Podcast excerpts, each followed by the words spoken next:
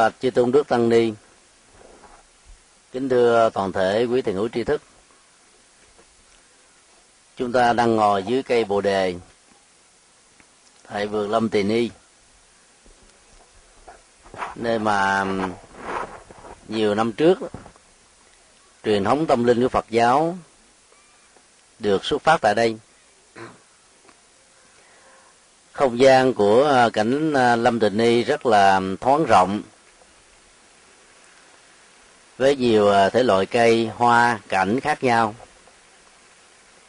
Rồi chúng ta nhớ về à, một giai đoạn mà trước đây đó, nó từng là ngự quyển của hoàng hậu ma gia, và cũng chính nơi này, mẫu hậu ma gia đã hiến tặng cho cuộc đời và thế giới một đấng tuệ giác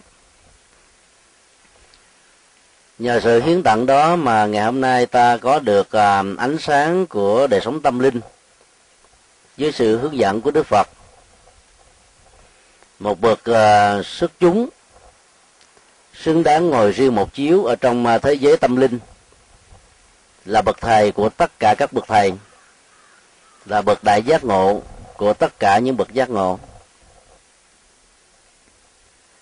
Sáng hôm nay chúng ta cũng đã um, bái viếng phần à, thành ca thị la vệ nằm ở trong à, địa vực của ấn độ. Và sáng ngày mai đó, ta bái viếng phần còn lại của thành ca thị la vệ nằm trong địa vực của nepal. Ca thị la vệ là một vương quốc hùng mạnh trong à, 16 vương quốc liên bang cộng hòa của ấn độ trong thời đại của đức phật mặc dầu à, nằm à, ở dưới chân núi dãy Hy Lập Sơn với một cái địa hình à, nhỏ, nhưng ca tỳ đại vệ đã trở thành là trung tâm văn hóa. Và nó lại càng nổi bật hơn nữa khi có sự ra đời của Đức Phật Thích Ca. Ngày nay thì ca tỳ la vệ được chia cắt làm hai. Rồi danh giới là lãnh thổ giữa Ấn Độ và Nepal đã trở thành là hai nước độc lập mà trong thời quá khứ đó, nó là một với nhau. Một phần là các tỷ lệ vệ mà sáng nay chúng ta bái viếng đó nó là quần thể của các tháp và các chùa. Theo khảo cổ và các chứng tức để lại đó nhằm à, tưởng niệm cuộc chiến do sự à, sân hận mù quáng của thái tử tỳ lưu ly gây ra cho dòng họ thích ca như là một sự tự ái dân tộc và tự ái của cá nhân có tất cả là 17 à, cái tháp, nếu chúng ta để ý cái nền và diện tích của nó, để nhằm mà tưởng niệm cho 9.900 người thuộc dòng họ Thích Ca đã bị tàn sát, bình địa.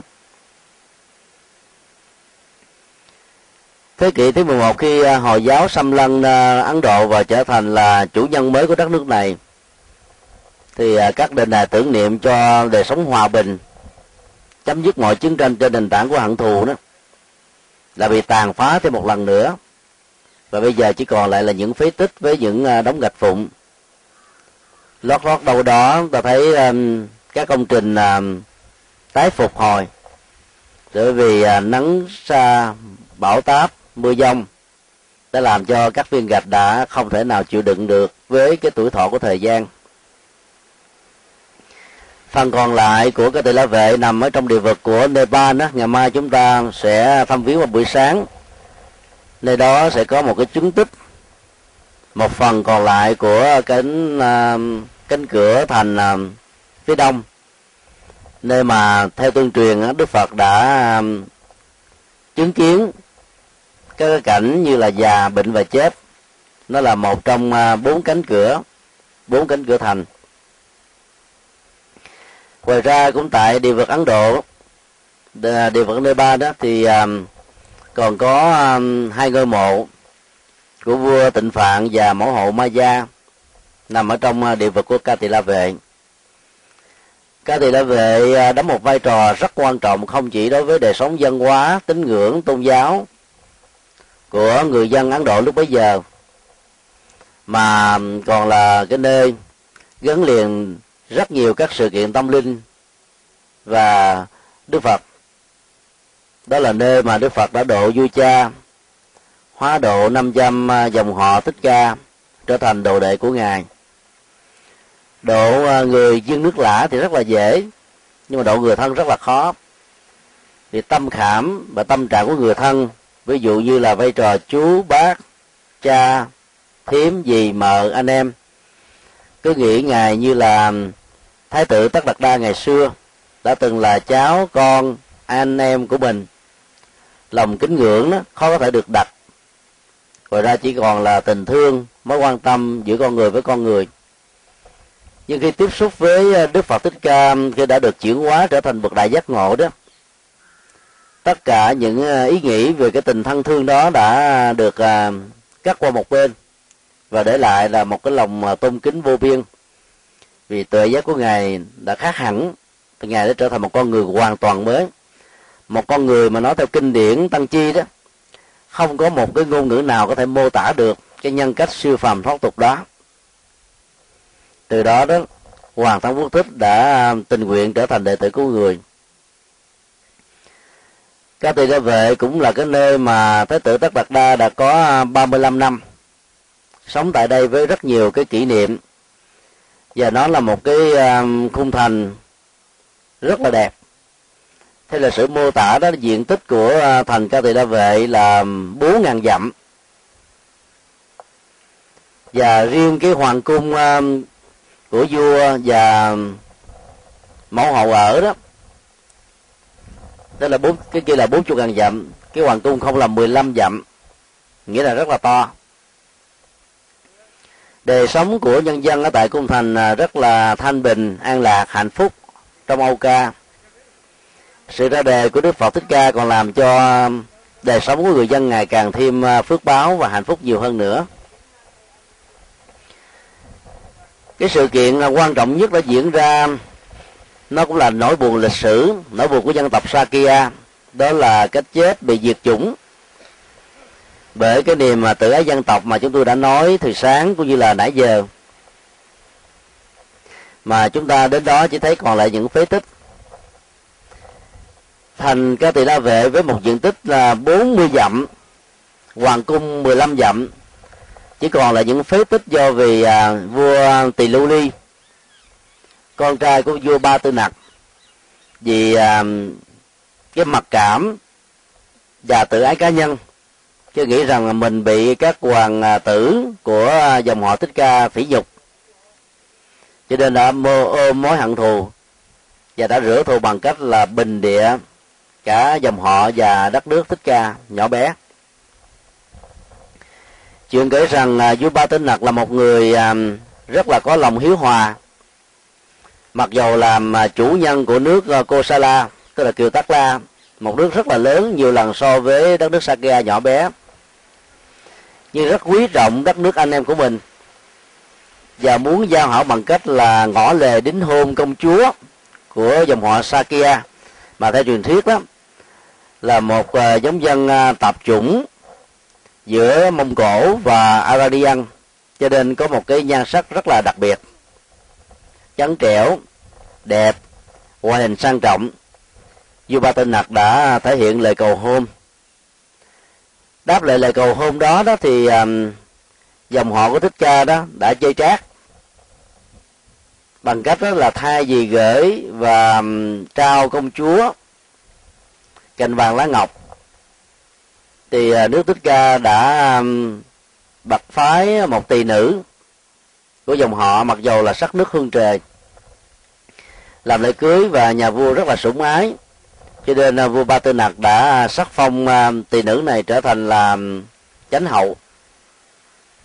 Họ đã có với nhau một đứa con và người con đó được tên, đặt tên là tỳ lưu ly. Bao nhiêu năm trôi qua đó vua ba tư nặc là gần như sống ở trong sự um, bị phỉnh lừa. Cả đất nước của uh, Kosala cũng uh, sống ở trong sự bị phỉnh lừa. Và đúng một cái đó cái chuyện đó đã bị à, thiên hạ biết đến. Cái gì giấu trong kim đó, rồi có ngày nó cũng à, phải bị à, phát hiện. Nỗi đau à, của vua ba tư nặc thì không lớn vì ông lúc đó đã trở thành một phật tử tuân thành. Tương truyền đó thì ông à, xem đức phật đó cũng như là người bạn và sau đó là một người thầy. Vì tuổi của vua ba tư nặc và đức phật thích ca là bằng nhau cái mối thâm giao um, giữa hai bên rất là lớn. Giữa hai dân tộc cũng rất là thâm hậu. Khi thái tử tỳ lưu ly lớn lên đó, thì bị một số phân biệt đối xử do dòng họ thích ca đặc biệt là các hoàng thân quốc thích đã thể hiện cái sự kiêu hãnh. Vì nghĩ rằng là dòng tộc của mình có được một bậc giác ngộ. Đất nước của mình là trù phú là nhân hóa và giáo dục cũng không thua kém bất nước nào cho nên tính cách chảnh đó đã làm cho thái tử tỳ lưu ly này cảm thấy bị xúc phạm rất là nhiều.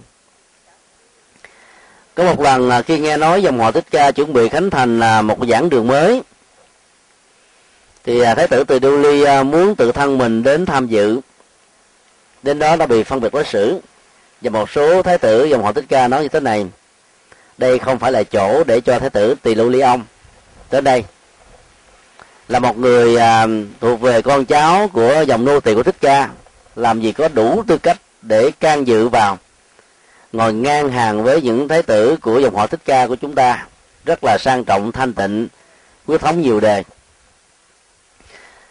Cái nỗi đau à, bất hạnh à, về à, việc bị à, à, khinh thường và phỉ nhục đó đó đã làm cho ông không thể nào quên được nỗi thù.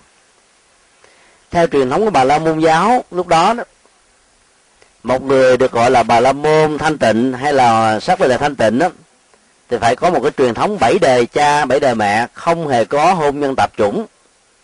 Với các dây thắt dây gấp thấp hơn. Dòng họ thích ca biết rất rõ vì họ chơi chát cháu công chúa trở thành một tỳ nữ. Và tỳ nữ đó đã được ờ, cả dương quốc Kosala coi trọng. Và họ cứ tấm đắc cười với nhau ở trong, lấy làm đắc chí lắm đó là nỗi đau lần đầu tiên. Chỉ biết rằng là cả dân tộc của mình bị dân dân tộc à, thích ca tỉnh lừa.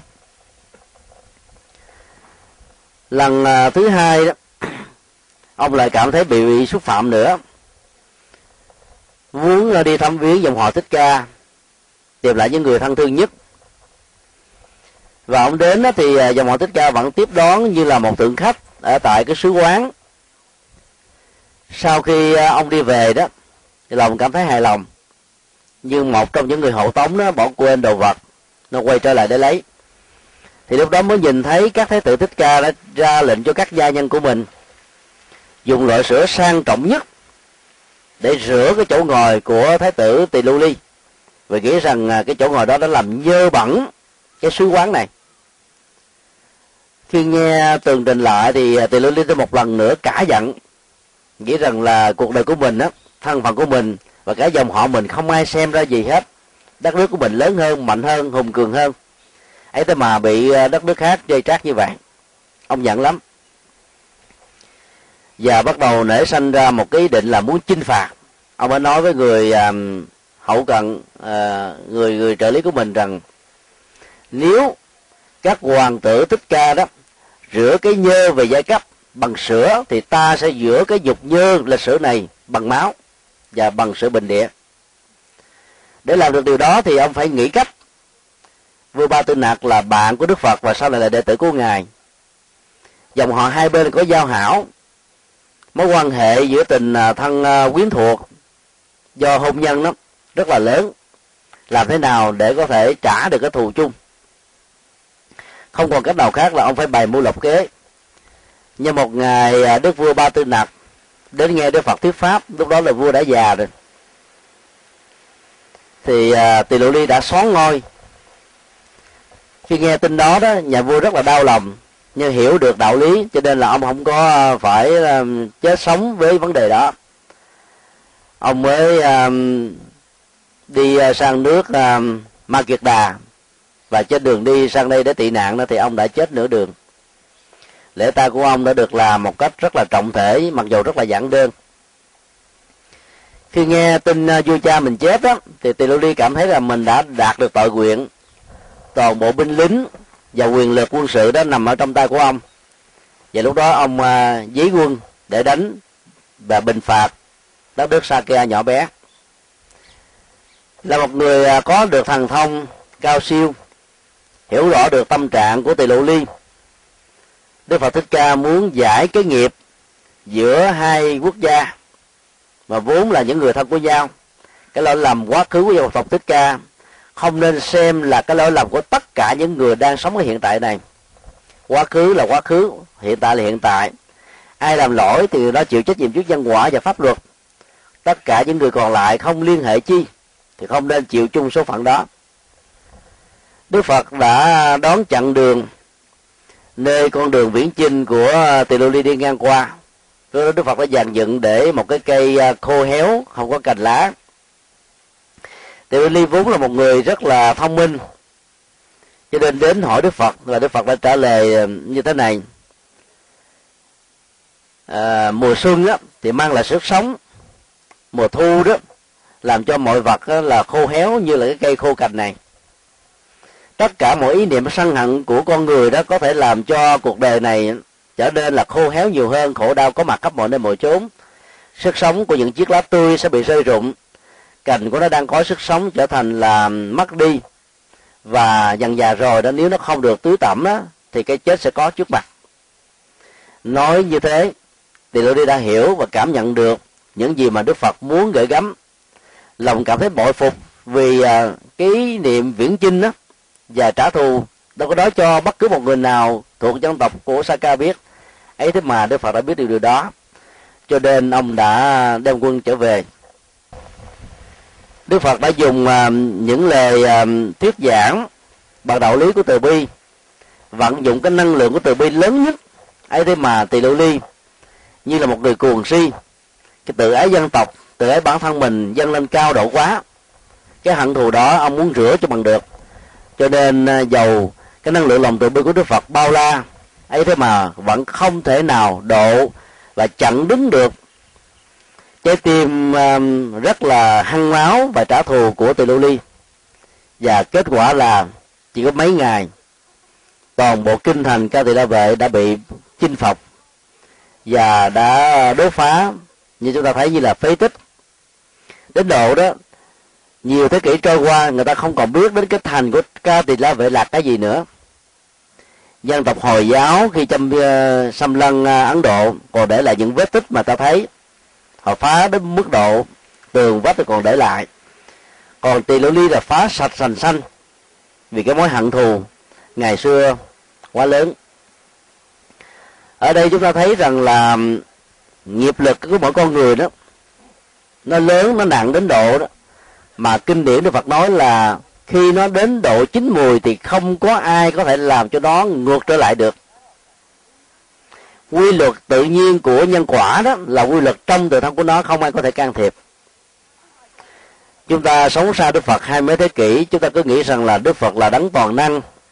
Và đến bên ngài đó, ngài có thể ban phước. Thực ra đức phật là có được toàn năng vì trí tuệ của ngài lớn nhưng ngài không thể can thiệp vào cái quy luật nhân quả trong tự thân của mỗi con người. Và đức phật cũng không thể nào can thiệp được cái quy luật nhân quả trong hoàng thân quốc thích vốn là ruột thịt với ngài. Công việc mà ngài làm, đó là dùng lòng từ bi, tự giác, phân tích, dẫn dụ, giải thích để người ta hiểu cảm thông để vượt qua nỗi khổ niềm đau, khép lại cái chương của khổ đau trong quá khứ để nhìn tới tương lai. Nhưng khi mà tâm của con người đã bị đóng bít cái hận thù nó trở thành như là lửa sụp sôi. Và tâm trạng của người không còn biết cái gì hơn ngoài cái động tác là trả thù để hạ cái cơn giận. Thì lúc đó đạo lý từ bi và tự giác, dầu có sâu sắc cỡ nào đi nữa, vẫn không thể nào phát huy được hết tác dụng và tính năng của nó. Cũng tương tự như thế, mỗi con người đã luôn luôn có hai hình ảnh. Một hình ảnh thánh thiện và một hình ảnh hết sức là giả mang cay độc một hình ảnh tự giác và một hình ảnh hết sức là ngu si. Một hình ảnh từ bi vô lượng như một hình ảnh đối lập đó là sân hận tột cùng. Tất cả các cặp phật trù đối lập đó luôn sẵn có trong con người của chúng ta. Nếu ta biết nuôi dưỡng các hạt giống tích cực đó, thì các hạt giống kia sẽ bị thay thế. Và con người mình trở nên thánh thiện. Sự chế đắc giác ngộ của các bậc thánh nhân trong quá khứ cũng diễn ra bằng quá trình của sự chuyển hóa sàng lọc đời sống nội tại thông qua sự nhận thức và sống với đời sống đạo đức. Tỳ lưu ly để để cho dòng uh, máu sân hận đó khống chế cuộc đời của ông. Cho nên tất cả những giá trị cao thượng nhất đó, ông đã không còn uh, thêm đó là có giá trị gì. Ngay cả để làm và thỏa mãn được cái cơn mà chúng tôi tạm gọi là sân hận trên nền tảng của um, của tự ái dân tộc đó lớn đến độ ông nghĩ cái cách làm thế nào để xóa voi vua cha nắm trong tay binh quyền cao nhất để thỏa mãn cái cơn hận thù đó. Kết quả là nỗi khổ niềm đau đã gieo rắc cho dân tộc tất ca. Và một số người đã trốn thoát do vì lúc đó họ không có mặt ở tại kinh thành. Họ đã lập ra một cái uh, cung thành ca tỳ la là về mới mà bây giờ nó chỉ còn là những vết tích. Nó nằm ở phía Đài Ban mà ngày sáng mai chúng ta sẽ đi thăm viếng họ đã thành lập ra các bây giờ là thủ phủ của Nepal Ban ngày nay hiện tại đó chỉ có mấy ngàn người của dân tộc dòng họ thích ca còn sót lại mà thôi. Đó là những vết tích cuối cùng. Tự ái theo phật giáo đó là một sự tự sát. Cái tự ái được nền văn hóa và tâm lý học ở phương tây đề cao rất là lớn và nâng nó lên trở thành như là lòng tự trọng. Tôn trọng bản thân mình đó là bước đầu để chúng ta có thể hướng tới cái gì cao hơn nếu cái lòng tôn trọng đó nó đặt trên một cái sự so sánh cao thấp và bằng để ngày càng đưa mình đi lên trên một cái hướng tích cực. Nhưng phần lớn khi chúng ta có sự so sánh đó, thì cái trục xoay của cái tôi đó dầu ở cái thế cao hay là thấp hay là cái thế trung bình đều là cái hệ quy chiếu buộc lấy mình làm trọng. Và tất cả các đối vật còn lại xung quanh chúng ta trở nên là thứ yếu chính vì thế mà mọi sự so sánh của cái tôi đó đều là có vấn đề. Không vấn đề một cách cụ thể thì nó cũng có vấn đề một cách ngấm ngầm nền tâm lý học phương tây đó đề cao cái tôi đó ở mức độ cao nhất của nó với ý nghĩa của nhân quyền. Và nhân quyền này được trao cho trẻ em ở cái tuổi lên ba, lên bốn. Chúng có thể có quyền, gọi là, không nghe theo những lời dạy dỗ của cha mẹ mình và điều đó được luật pháp bảo hộ cái lòng tự trọng đó đó, đã làm cho chúng rất là mạnh dạng, tự nhiên. Và nhờ đó đó chúng có thể tiếp cận được với thế giới của xã hội xung quanh rất là mới và phát minh rất là nhanh. Và nhờ đó, thế giới phương tây đó, hầu như họ tiến bộ. Hơn chúng ta về phương diện khoa học là từ cái định nhân hóa cá tôi này. Như vậy, ở mức độ nào đó, cái lòng tự trọng của cái tôi đó, nó có giá trị. Nếu ta biết dừng lại ở cái mức độ đó và chuyển cái tôi của lòng tự trọng qua, cái tình trạng vô ngã tôn trọng chính bản thân mình, nhưng cũng đồng thời biết tôn trọng những người khác. Những người khác không biết tôn trọng cái tôi của mình cũng không vì thế mà ta giận tức và biến nó cho ta một mối hận thù như là thái tử tỳ lưu ly. Thì lúc đó đó, mọi ứng xử thân trầm, vinh nhục, thành công thất bại lên voi xuống chó, hay là những cái đường xuyên của hạnh phúc và khổ đau nó nó diễn ra để những biến cố trong cuộc đời. Ta không lấy đó làm quan trọng để ta truyền nỗi đau, ta lây lan bất hạnh ta nhân bản tất cả những cái à, bế tắc của mình lên những người mà lẽ ra đó họ không nên lại là nạn nhân của cái nhìn sai lầm của chúng ta do thù hận hay là si mê mà ra. Nói một cách khác là tự ái sai lầm là một sự tự sát. Tự trọng sai lầm là một sự tự sát gấp đôi. Rất nhiều người trong những cơn à, đau khổ của cuộc đời đó lòng tự trọng cao quá nghĩ rằng là mình bị xúc phạm. Và mình à, bị mất hết danh dự, thông qua sự xúc phạm này, người ta đã không coi trọng mình.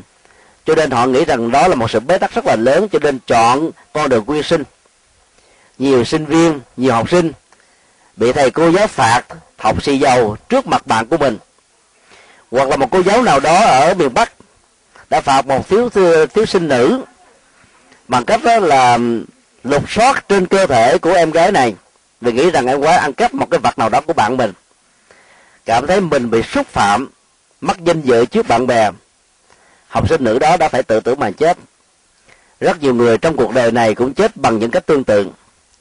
Cho Trinh Siêu nữ diễn viên nổi tiếng nhất của um, điện ảnh um, Hàn Quốc đã tự tử chết vì nghĩ rằng là xung quanh mình á, biết bao nhiêu là người soi bói mình ủng hộ hiểu biết cảm thông á, hầu như là không có ai.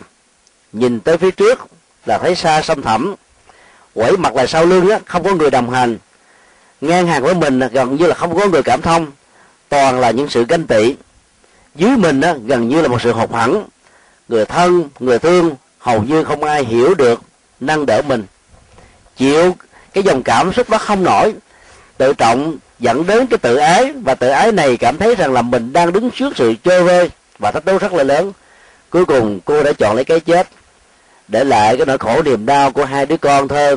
Mà lẽ ra đó, chỉ cần có một sức bình tâm lại, nhìn thấy nỗi khổ niềm đau của rất nhiều người trong xã hội này, nó có thể gấp trăm nghìn lần so với chúng ta, thì có lẽ là cô đã không chọn lấy cái chết, khổ đau cho mình và gây khổ đau cho những người thân và những người thương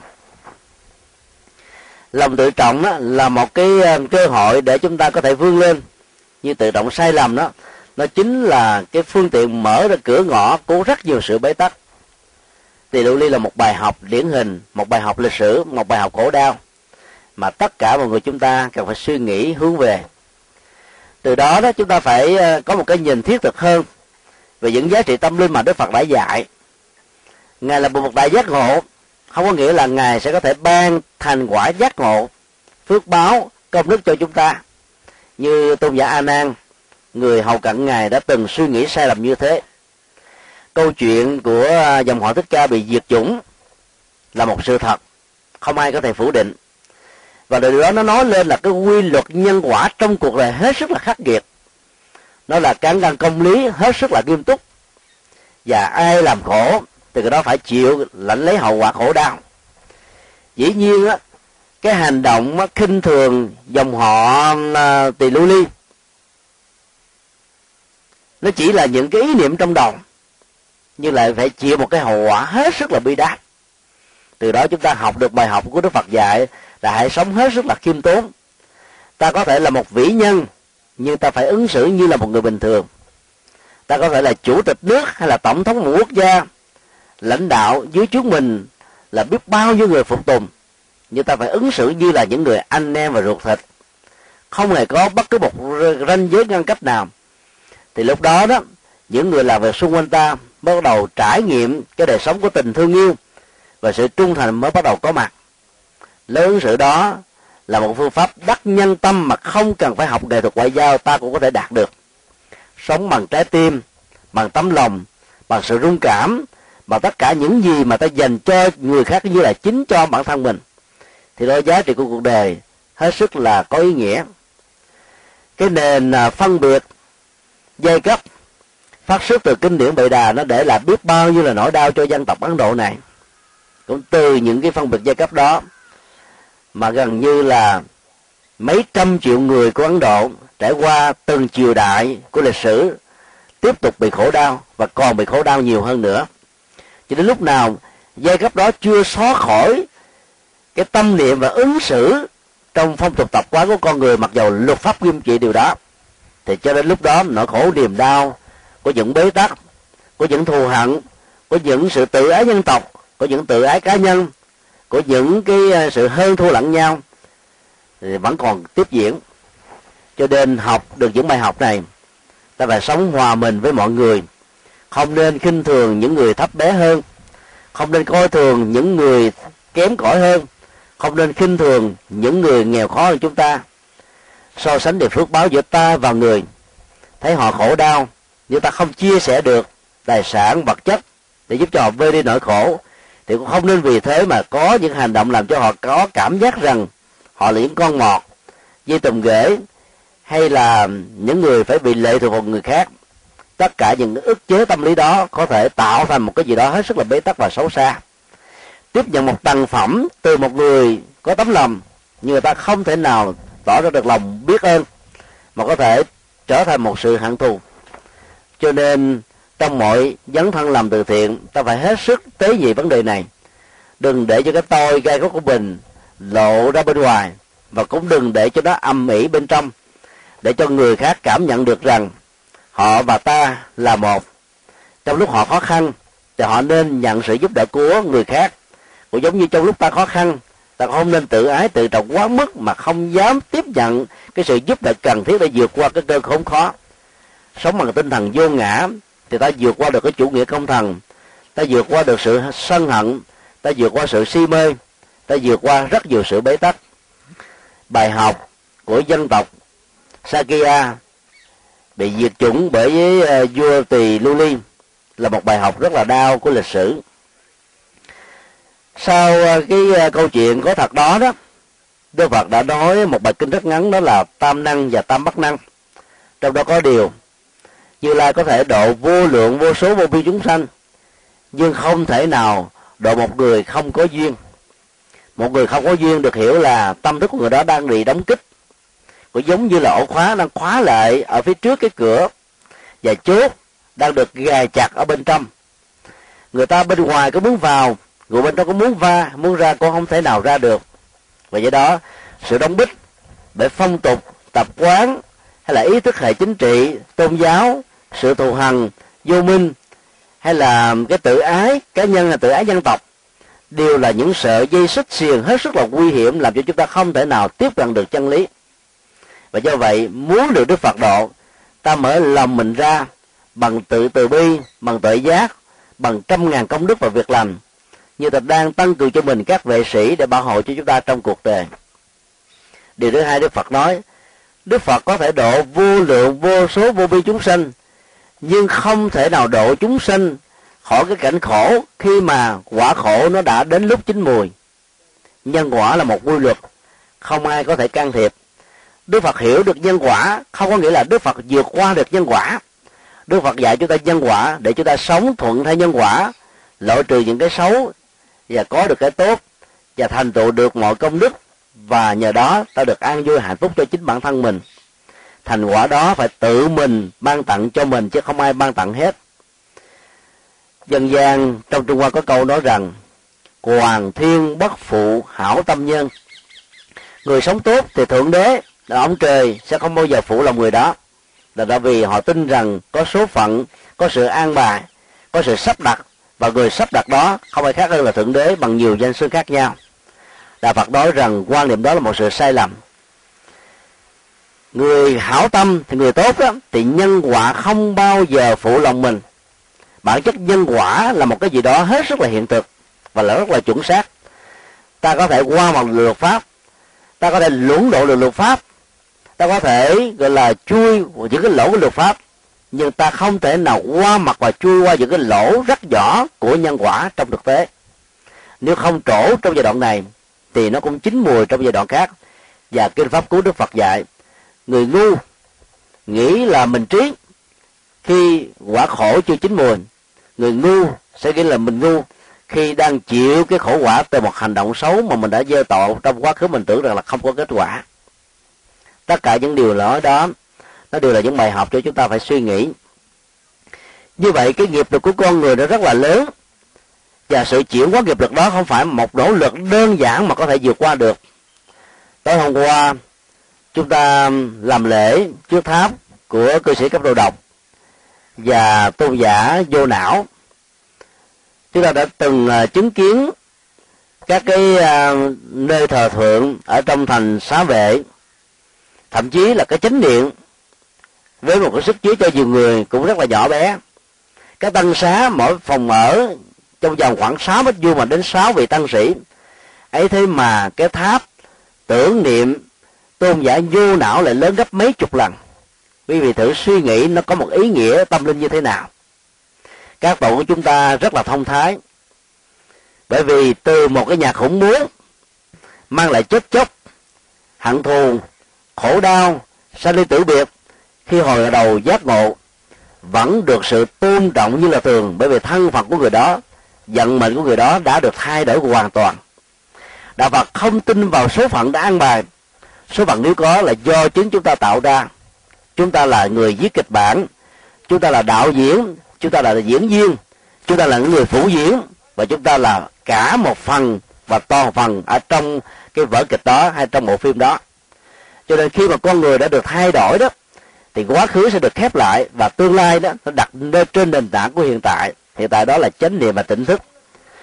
Tôn giả vô não sau khi giác ngộ, mặc dầu trả một cái quả rất là tương đối, không bị giết bởi 99 gia đình khi thấy ông đã trở thành một bậc tỉnh thức, nhưng dù sao đi nữa, ông vẫn bị gậy gọc, ném đá, chửi bới trứng thúi, cà chua, ném vào và toàn thân của ông đau nhức vô cùng nhờ có tu tập, quán được vô ngã, ông đã vượt qua được nỗi đau này và mong rằng ở hiện tại, tất cả những cái quả xấu đó được trổ hết. Và dĩ nhiên, còn nhiều kiếp về sau, ông sẽ tiếp tục gánh lấy những cái hậu quả do giết hại 99 mạng người, có nơi đó là 999 người, do lòng cuồng tín và hiểu sai tôn giáo mà ra. Cái tháp tôn thờ ông là một minh triết.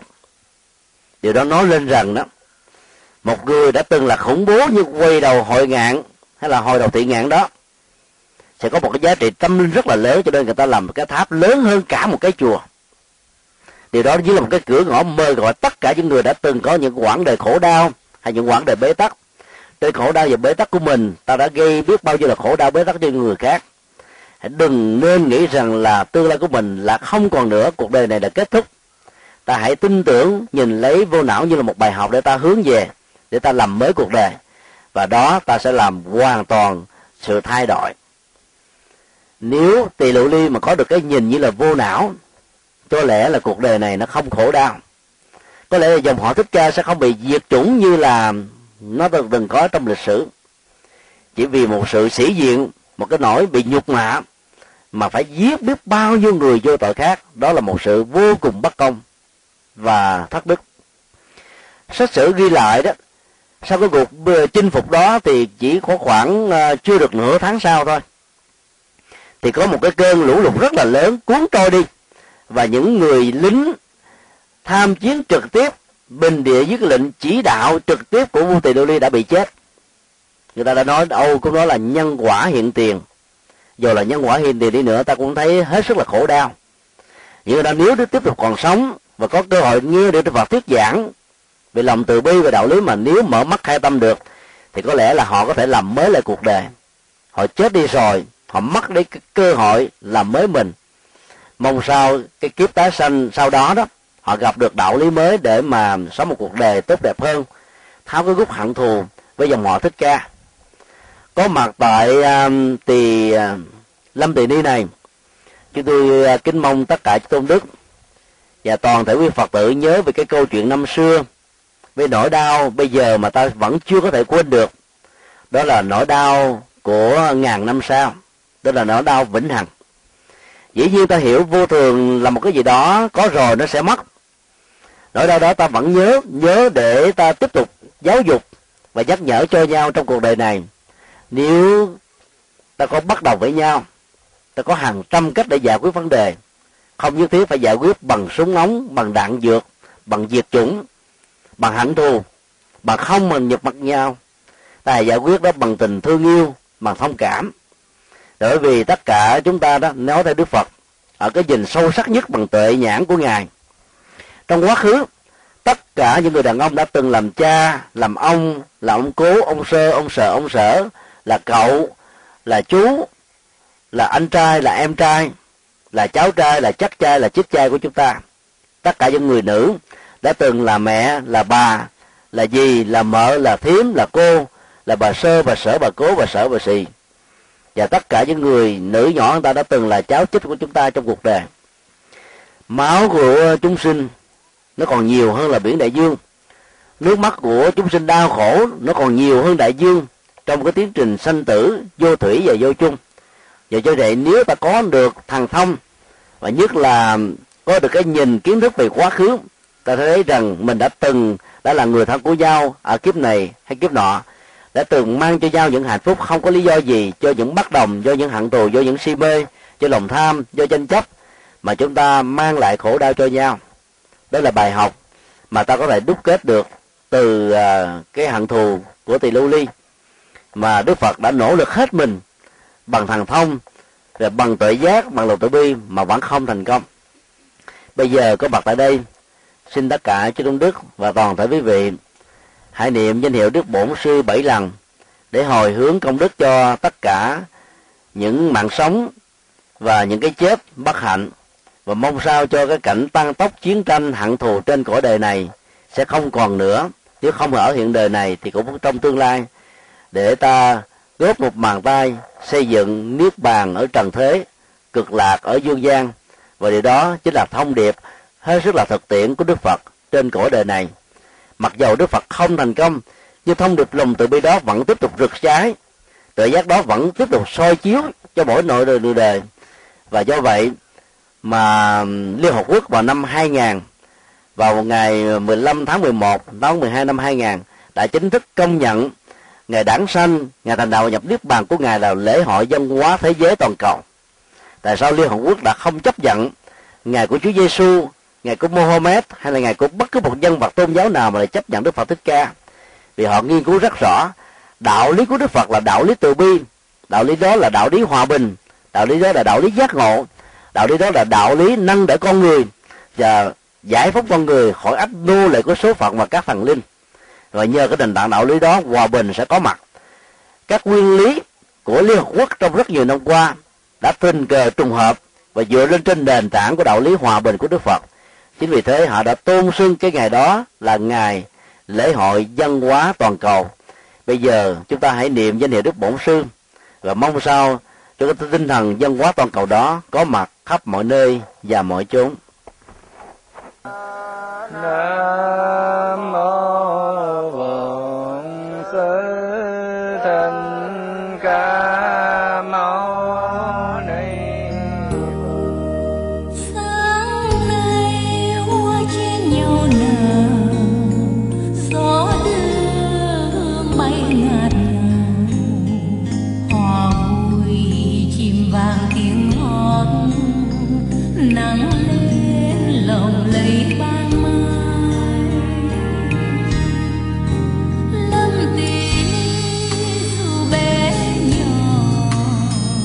kính bạch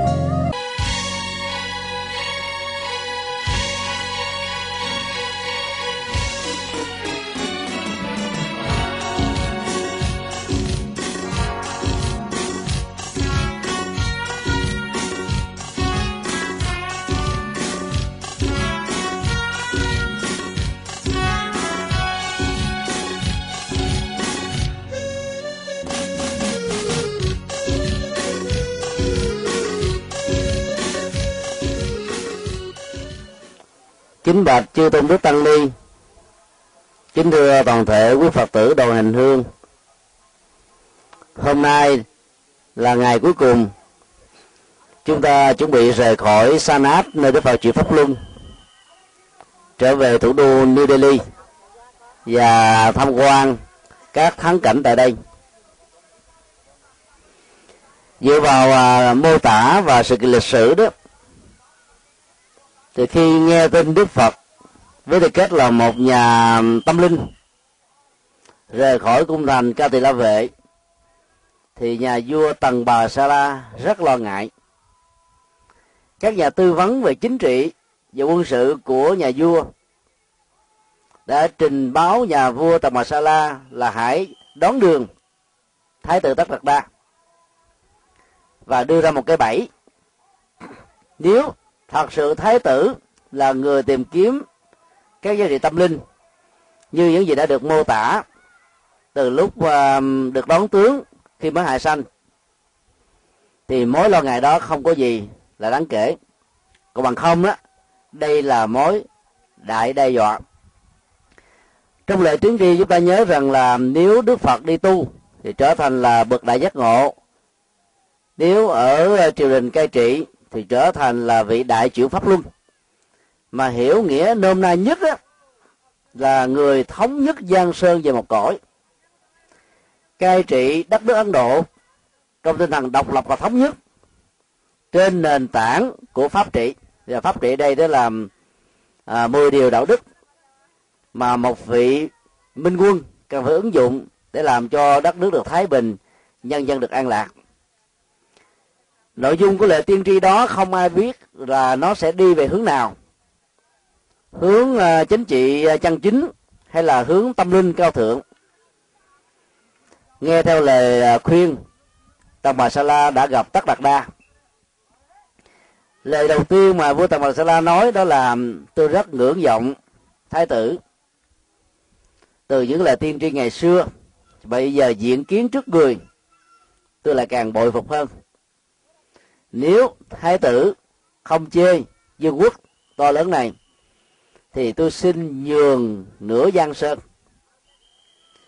Đối với phần lớn ờ, những người ờ, tìm kiếm con đường tâm linh mà không phát xuất từ ờ, cái lý tưởng để phụng sự cho nhân loại đó, thì nghe một cái hứa hẹn nhưng mà sự mời gọi như vậy, có lẽ chúng ta đã trao đảo rồi. Có lẽ ta chọn nửa giang sơn hơn là chọn cả thế giới của tâm linh.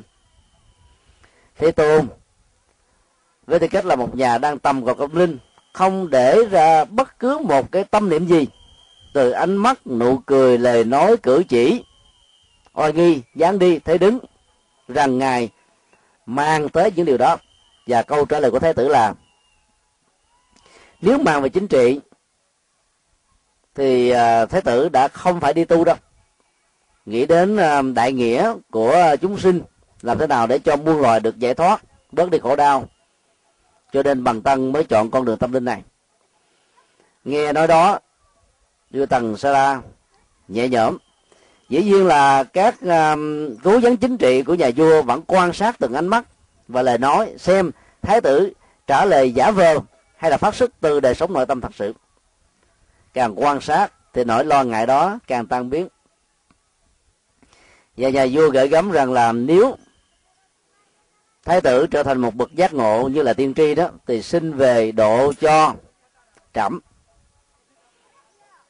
Sa môn tất đạt đa đã nhận lời hứa, nhưng sau khi thành đạo dưới cội bồ đề, thì đức phật đã nghĩ đến năm anh em đồng tu, vượt gần 250 cây số đến Sa Đáp, nơi mà chúng ta đang có mặt, để giúp cho các nhà tôn giả tâm linh bà la môn này mở mắt được tự giác. Và từ đó từ năm người đó ánh sáng tự giác sẽ được lan tỏa khắp nhiều nơi.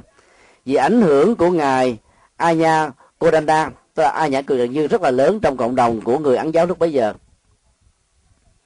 Ta tự phân tích cái sự kiện này dưới góc độ um, là một cái phương pháp nhập thế mà đức phật um, đã sử dụng.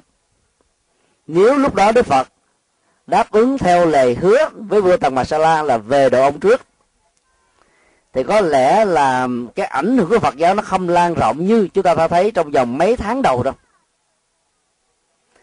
Tần Bà Sa La là người bảo hộ cho rất nhiều nhà tâm linh Bà là Môn giáo. Và tôn giáo nào cũng có những cái mối à, tị hiềm. Mà đó biết Ấn Độ là một đất nước à, tôn trọng tự do tôn giáo rất là lớn. Và như vậy, các nhà vua, các đế chế lúc bây giờ sẽ có cảm giác rằng là sự ảnh hưởng của đức phật đối với tàu sa la sẽ làm cho họ quan ngại rằng là tầm ảnh hưởng của họ sẽ bị mất. Và điều đó sẽ gây một cái trở ngại rất là lớn cho con đường truyền bá tâm linh của đạo phật. Đức phật thẳng tiến về vườn nai, nơi cảnh trí rất là yên tĩnh mà có hàng ngàn các đạo sĩ bà la môn tu tập mỗi ngày. Và việc chuyển pháp luân tức là giảng bài kinh tứ diệu đế phân tích về à, cái phương pháp luận sai lầm trong tu tập. Đối với hai à, loại người khác nhau. Đối với các vị à, sa môn và bà la môn đó thì phương pháp khổ hành ép sát không phải là một giải pháp. Nhận diện sai lầm giải pháp dẫn đến một cái hậu quả rất nghiêm trọng là có rất nhiều người và thậm chí là lịch sử của nền dân của ấn độ, ba nghìn năm trước khi đức phật ra đời đã phải trả bằng một cái giá là trở thành những người bệnh tật và chết sớm, mà không có một thành quả về tâm linh nào. Trong khi đó, đối với những người thượng dân đó, thì phương pháp của họ sai lầm ở chỗ là đánh đồng các khối lạc giác quan thành niết bàn và giải thoát. Và cho là sự hưởng thụ như thế là an lạc hạnh phúc nhất trên cổ đời, và cả hai phương pháp này được xem là hai thế cực.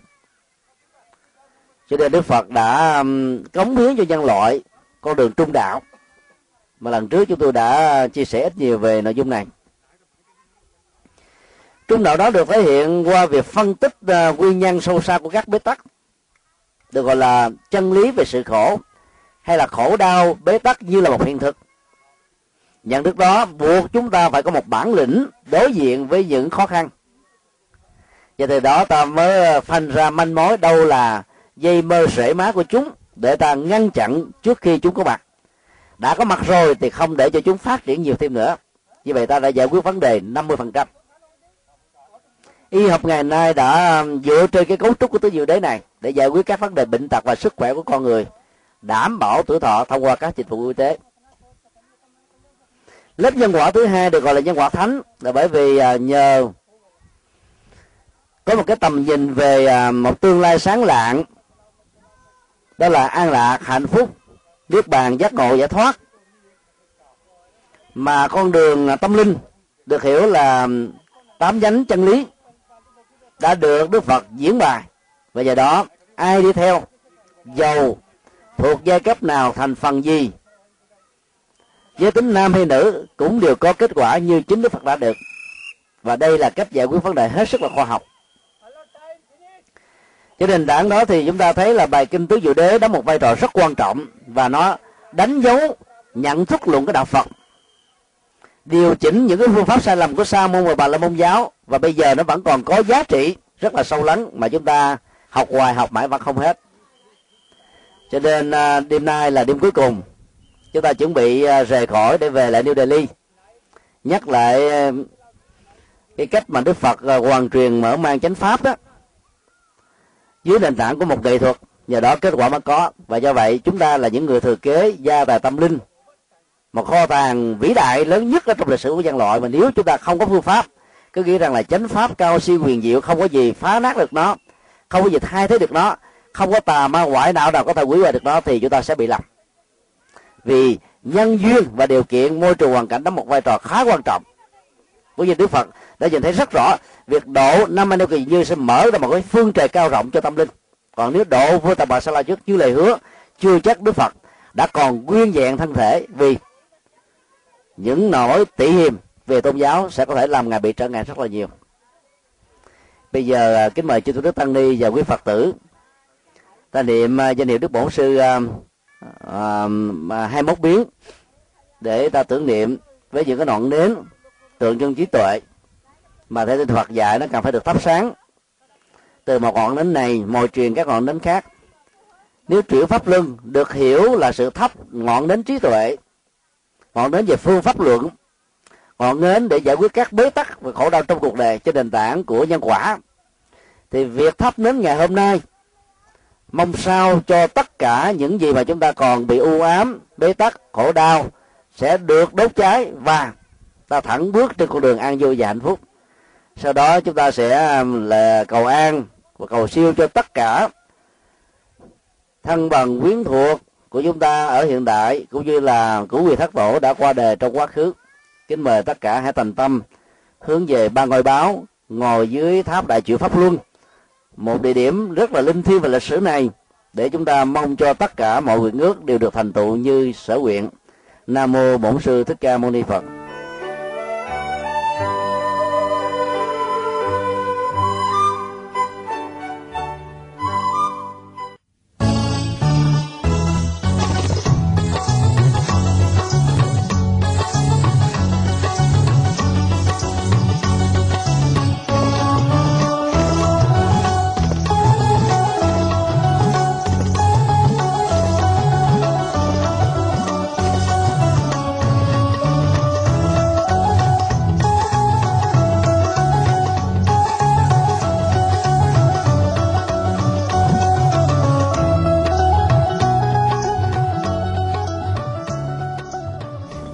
Tamô bổn sư thích ca mâu ni phật. Kính bạch chư tôn đức tăng ni. Kính thưa toàn thể quý phật tử. Hiện nay chúng ta đang ở trên núi linh thú đỉnh cao nhất của phần núi này. Nếu ta nhìn à, xung quanh đó thì à, nó là một dãy núi liên hoàn về à, thế đồ hình tâm linh. Thì ngọn núi này đóng vai trò trung tâm và ngay chỗ chúng ta ngồi đó là phương pháp của đức phật. Nên mà đức phật thường à, giảng rất nhiều bài kinh đại thừa. Ngày xưa đó thì à, không có um, microphone còn không có um, các cái phương tiện à, âm thanh. Giờ người ta tuyên truyền rằng là đức phật có khả năng duyên âm. Duyên âm được hiểu theo hai nghĩa. Nghĩa một đó là âm vang của thầy của ngài rất là lớn và ở đây đó, nếu ta nói đó, thì à, cái độ xoay của không khí trong cái thế núi liên hoàn này thì âm vang nó sẽ à, vang vọng ra ở những à, chỗ khác, ở vùng lân cận. Cho nên mấy ngàn vị xuất gia đều có thể nghe được dòng thuyết giảng của đức phật tại cái đỉnh núi này. Nghĩa thứ hai của duyên âm đó là ngài nói bằng cái khả năng nhiều ngôn ngữ khác nhau à, do đó người nghe đó có thể nghe được bằng à, ngôn ngữ của mình. Từ nghĩa thứ hai tôi thấy thì à, cái yếu tố của à, cái truyền thuyết thì nó hơi nhiều. Còn uh, trong uh, tình huống của um, việc mà làm cho âm ba nó vang vọng khắp mọi nơi đó thì có vẻ nó thiết thực hơn và nó gần gũi hơn. Ngày hôm nay chúng ta rất là may mắn. Trên đường đi lên đó thì nắng rất là gắt nhưng khi có mặt ở trên tại đỉnh núi đó, thì ta thấy bắt đầu có mây. Nhờ đó mà cái à, độ dịu của nắng đó, nó làm cho mình có cảm giác rất là mát mẻ, như được sự à, che chở. Và làm cho chúng ta có cảm giác là đang sống lại với à, mấy chục thế kỷ trước. Trong cái không khí của những bản kinh đại thừa được Đức Phật tuyên thuyết tại đây. Trên đường đi các trình thang lên nếu quý vị để ý thì ta thấy là có hai hang động. Ở bên phải chúng ta bên dưới đó đó là hang động của ngài à, tôn giả Mục Tiền liên. Trên nữa thì à, sẽ là phất. Và cái cuối cùng đó là ngài Lan nan. Như vậy ta có tất cả là ba hang động. Trong mười đại đệ tử của đức phật đó, thì ba vị thánh giả vừa nêu đó được xem là chói sáng nhất. Tại sao bảy vị còn lại không có vị nào có hang động mà chỉ có ba vị mà thôi? Quý vị có thể đặt thắc mắc. Có phải đó là một sự à, phân biệt đối xử hay không? Chắc hẳn là không. Tại sao chỉ là ba mà không là bốn, không năm, không sáu, không bảy, không mười? Trước khi lên đến à, đỉnh núi linh thú để gặp đức phật á, thì à, tất cả mọi người đều phải đi ngang qua hang động đá của tôn giả một kiền liên. Vốn nổi tiếng là thần thông số một ngài có um, sáu pháp thần thông. Trong đó cái phần tha tâm thông đó, biết được cái tâm trạng của con người. Đến đây thì muốn gì, tốt hay là xấu, tâm trạng và các cái ờ, trạng thái tâm lý như thế nào, ngài đều đọc và biết được. Như vậy, đó là một cái cảnh cửa, cánh cửa radar về phương diện an ninh. Như tôi nói, trong ngôn ngữ hiện tại và đó là cái cách ờ, để thuần hóa cái tâm của những người mà mang cái tâm niệm ờ, không tốt của cái đứa này đó. Thì qua cái đài ra ra đó sẽ được thanh lọc hết. Và đây chính là cái ờ, cửa ngõ an ninh rất là tốt cho đức phật. Và tất cả những vị khán giả cư trú ở các gốc cây xung quanh đây. Qua khỏi cái hang động của tôn giả một kiền liên thì ta đến ngày sáng lập pháp tượng trưng cho trí tuệ số một có thành thông mà cộng với trí tuệ nữa đó. Thì cái thiện trí thiện tâm của chúng ta đó, có phương pháp luận. Thành thông đó là một phương tiện tốt để chúng ta hóa độ, thông qua sự cảm phục về những cái phép màu, cái cơ thể sinh học đặc biệt của vị thánh giả này mà những người khác không có được. Và trí tuệ được sẽ là phương pháp luận vì đó là một loại kiến thức về nguyên lý, kiến thức về quy luật trên nền tảng của ờ, nhân nhân duyên nhân quả vô thường vô ngã. Cho nên mọi vấn đề mọi vấn nạn mọi nỗi khổ niềm đau trong cuộc đời đó nếu có trí tuệ đi ngang qua đó thì được xem như đó là dấu chấm cuối cùng đó là sự kết thúc. Như vậy khi gặp được ngày à, xá lợi xá lợi phất đó, thì à, những cái bế tắc những cái khổ đau của quần chúng nó gần như là nó đã được tháo mở khá nhiều rồi. Và cuối cùng mới gặp tôn giả a nan. Bởi vì một trong tám điều kiện tôn giả a nan à, thưa thỉnh đức phật là bất cứ giảng một bài kinh nào cho ai cũng đều ờ, phải có mặt của tôn gia đang ở vì ngài như là cái máy thâu. Thâu lại tất cả nguyên nhân, những gì Phật đã dạy, để ngài mới tương thuộc lại những điều đó. Thế Đức Phật bởi vì ờ, Đức Phật không thể nào là là là lập lại hết, mà lập lại hết thì không có thời giờ để giảng cho những người khác. Là tôn giả a nan là một cái máy lọc cực kỳ chính xác.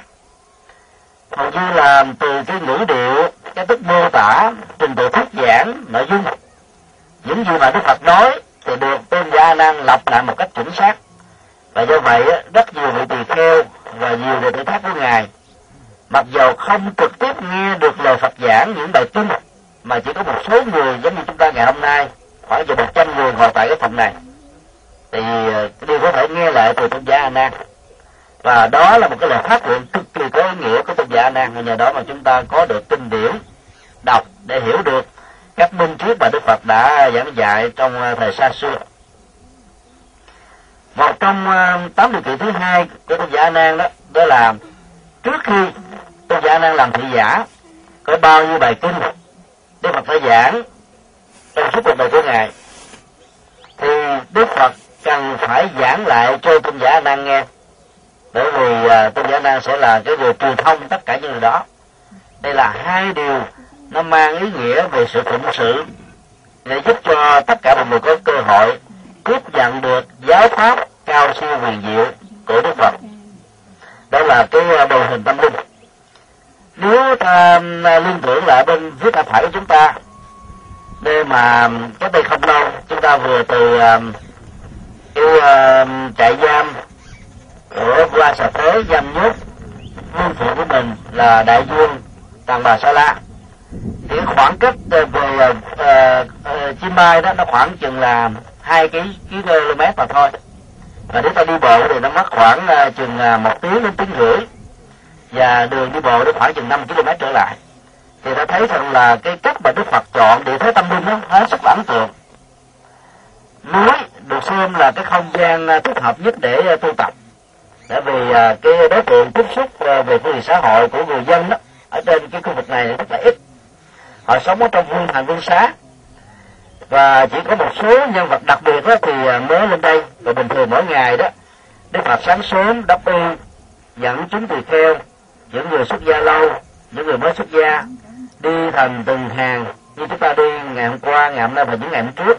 Tuần tự với những bước chân rất là nhẹ nhàng thư thái và thảnh thơi và chỉ cần hai tiếng sau là có mặt ở trong thành vương xá.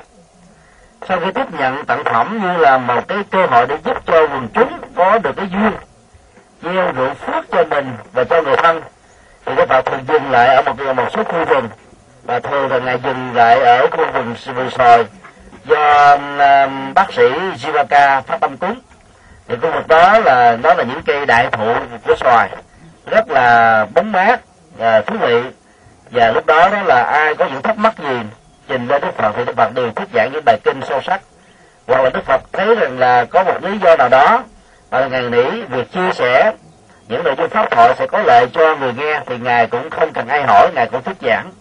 Nhờ đó mà ta có rất nhiều các bản kinh. Như vậy là cái không gian tâm linh với một cái khoảng cách chừng à, 5 km số với cái không gian xã hội đó sẽ giúp cho xã hội được tốt bởi sự bao bọc và bảo hộ của không gian tâm linh này. Nhưng mà mặt khác á, là nó vẫn được giữ một cách an ninh. Bởi vì à, tương tác xã hội nhiều quá thì cái sự tu tập nó không được đảm bảo. Đó là một cái mô hình khá lý tưởng mà ngày hôm nay chúng ta vẫn có thể tham khảo được.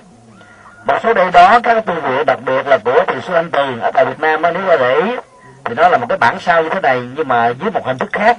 Là vào trong một tu viện thì ta thấy nó còn có hai khu vực khu vực gọi là ngoại diện thì gồm có chánh điện và các quan cảnh chiếm một cái không gian khoảng là 80 phần trăm diện tích. Còn khu vực nội diện thì khoảng 20 phần trăm nội bắc xuất hội bắc nhập các tăng chúng thì ở tu, tu học có hàng rào cảnh mặt để cho sự tu tập nó không bị à, quan sát từ tứ phía như thật một sở thị.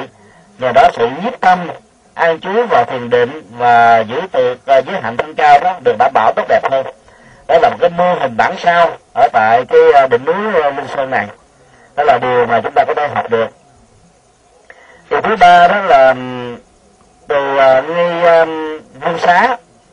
Mặc dầu cái các cái vết tích còn lại nó không được nhiều, ta không biết xác định cái đường kính của vương xá này đến mức độ nào. Nhưng dựa vào cái trại tù mà ai sợ thế để giam nhất cha của mình đó thì ta biết là cái khoảng cách vương xá cũng gần đây. Và nhớ lại cái hình ảnh mà khi nãy chúng ta tụng kinh đó nghe cái à, tử vực thì à, cái việc mà vua tàu bà sa la hướng tâm về đức phật và niệm à, danh hiệu đu năm sau năm gấp cha mu, đâm năm sau năm sau gấp cha mu, rồi sanh dâm sau năm gấp cha mu, để bày tỏ hết tất cả lòng tôn kính lên Phật pháp và tăng như là ba ngôi tâm linh, ba điểm nương tựa. Thì lúc đó đức kinh điển mô tả là cái nỗi đau vật lý do a sà thế dùng những dao bén cắt lát lên cơ thể của cha mình và ướp muối vào thì cái nỗi đau đó được ông tính điếm như là một cái gì đó giá xuống rất là khó chịu. Và giờ ông niệm à, đảnh lễ thế tôn con xin nuôi ngưỡng đảnh lễ chánh pháp con xin nuôi về đảnh lễ chư tăng con xin dân hết lòng thành mà tất cả những nỗi đau đó đã được vượt qua. Đây là một bài học vô cùng mà quý hiếm cho chúng ta ở cuối cuộc đời là bởi vì à, trước khi mà chúng ta qua đời đó cái sự bắn loạn về tư tưởng nó làm cho mình gần như là không có trụ được để mà nhớ danh hiệu phật để nhiếp niệm chánh niệm tỉnh thức để ra đi nhẹ nhàng. Cho nên tâm chúng ta bắt đầu được bay nhảy hay là bị khủng hoảng rất là nhiều. Nhờ đặt chánh niệm lên Phật pháp và tăng với lòng thành kính nhất và vua Tamasara đã quên hết tất cả những cái mối hận thù mà đứa con ruột từ cái mình đã bắt hiếu một cách chưa từng có trong lịch sử và ông đã quán tưởng được nhân quả. Thấy rất rõ rằng là cái ăn quán giang hồ giữa ông và đứa con trai của mình đó đến cái giờ phút đó là kết thúc. Ông không hề có một niềm sân hận một ý niệm trả thù hay là giận dỗi đứa con của mình. Và nếu ta nhớ lại cái tình tiết của câu chuyện nó còn bi đát hơn nữa đó là ngay cái ngày mà hoàng hậu vi đệ mang mang thai um, a xà thế đó thì các nhà tiên tri đã yêu cầu nhà vua hãy phá cái thằng đó đi bởi vì đây là một nghịch tử. Để cho a xà thế sống là đồng nghĩa giết chết nhà vua trong tương lai. Vì thương con của mình quá, cho nên tần bà sa la đã không màng đến những cái lời góp ý đó và đã quyết định để đứa con còn lại và cuối cùng ông phải bị chết một cách rất là thảm khốc. Mặc dù nhớ là những tình tiết đó, nhưng mà tâm con cũng không bao giờ có hận thù. Và ông nghĩ thôi, đây là cái kế cũng là cái duyên tốt nhất để mình tu chuyển hóa cái niềm mà sân hận nhất và để à, tháo gỡ những cái ăn quán giang hồ trước đây. Và nhờ đó nó cái đau khổ niềm đau đã được vượt qua. Như vậy là khi có mặt tại đó ta niệm câu thần chú về à, giảng sanh rồi niệm danh hiệu đức phật a di đà để hồi hướng công đức cho nhà vua. Cũng thông qua đó ta xin hồi hướng tất cả công đức cho những người à, bị tù tội vì yêu quê hương yêu tổ quốc đã xả thân vì à, vận mệnh của dân tộc vì đại nghĩa của quốc gia hàng à, triệu người, hàng trăm người trên thế giới này vì yêu thương tổ quốc của họ mà họ đã hy sinh bản thân của mình. Thì có mặt tại đó và hôm nay có mặt tại linh thú, nơi mà đức vua đã hướng tâm về, thì cũng mong tất cả cho công đức và quý phật tử hồi hướng công đức để mong cho tất cả ăn quán giang hồ trong các cuộc chiến. Mà nỗi khổ niềm đau nó không phải là một thế hệ. Những người đã nằm sống rồi cái quan hồn uổng trụ của họ nó còn đè nặng lên trên dân tộc cho nên ta mong cho họ được siêu sinh để cho người sống được thoát hóa.